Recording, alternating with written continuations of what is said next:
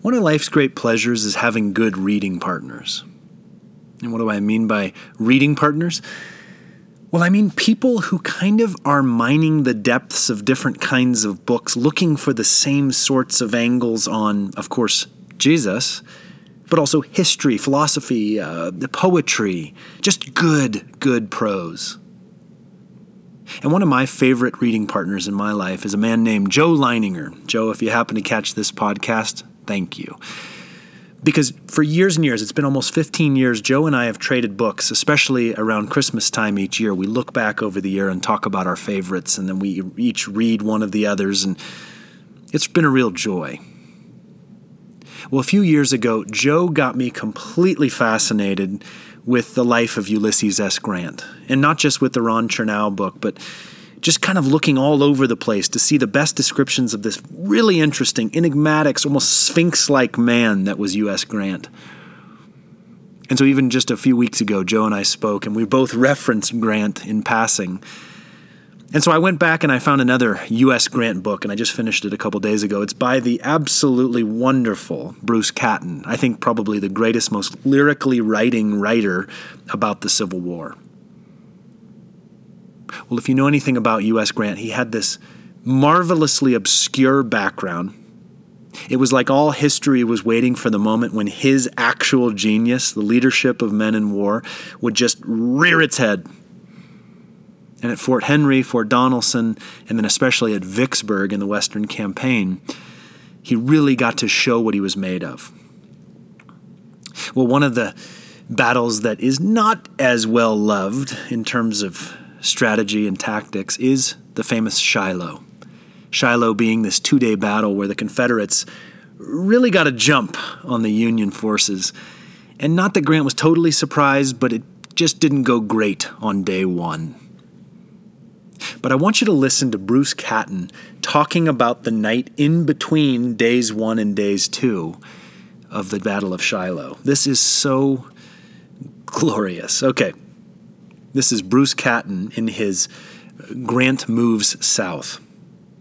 He writes Sherman came on Grant at last, at midnight or later, standing under the tree in the heavy rain, hat slouched down over his face, coat collar up around his ears, a dimly glowing lantern in his hand, cigar clenched between his teeth. Sherman looked at him then, moved, as he put it later, by some wise and sudden instinct not to talk about retreat, he said, Well, Grant, we've had the devil's own day, haven't we? Grant said, Yes, and his cigar glowed in the darkness as he gave a quick, hard puff at it. Yes, lick 'em tomorrow, though. And perhaps you've watched the Ken Burns documentary on the Civil War. In fact, Burns himself uses that moment lick 'em tomorrow, though. And when I read that line a couple weeks ago, and also that paragraph of the description of the meeting of Sherman and Grant in the wet woods around Shiloh, it reminded me again of what we are aspiring to do with our Lord Jesus. Because, friends, I know in my own life, I know in your life too, many a day feels like an epic uh, destruction, uh, a devastation, as if we've been assaulted by the circumstances of our life, uh, surprised, thrown off.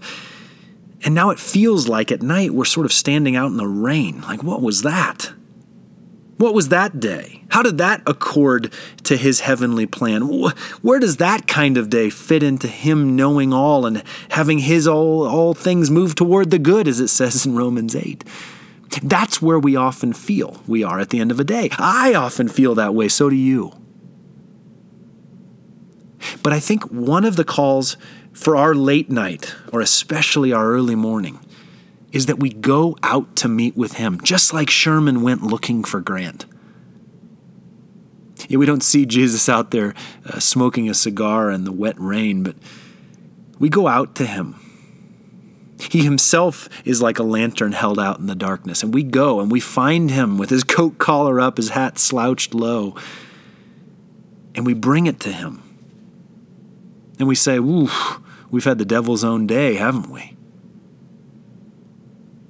And Jesus, the commander of the Lord's army, the king of the kingdom of heaven, looks at our circumstances, looks us in the eye, and, and, and puts back into our hearts fresh heart.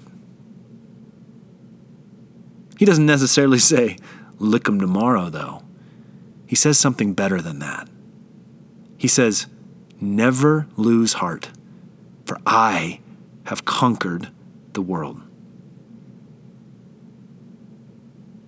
My friend, whatever today holds, whatever yesterday held, whatever perhaps tomorrow is going to hold, our Savior, our friend, our God in the flesh, who has sent his very Spirit to live within us, wants to meet with us.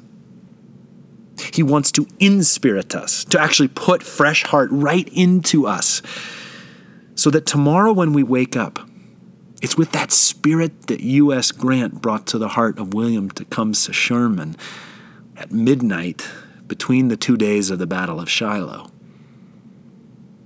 Friends, if you want courage today, if you want fresh heart, then you have to look no further than for the glowing eyes of our Savior.